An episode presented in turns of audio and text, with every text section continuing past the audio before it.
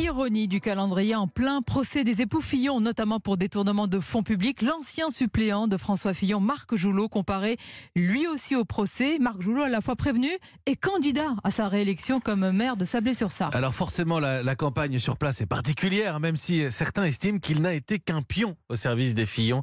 Pauline Jacot. Il se retrouve euh, empêtré dans ce que Fillon a dû lui demander, je pense. France hoche la tête, Chantal acquiesce, Marc Joulot a été aspiré par le tourbillon de l'affaire Fillon. Je pense que celui qui va surtout, euh, qui risque gros, c'est Fillon. C'est pas euh, Marc Joulot. hein. Et les gens, ils oublient vite. hein. Oui.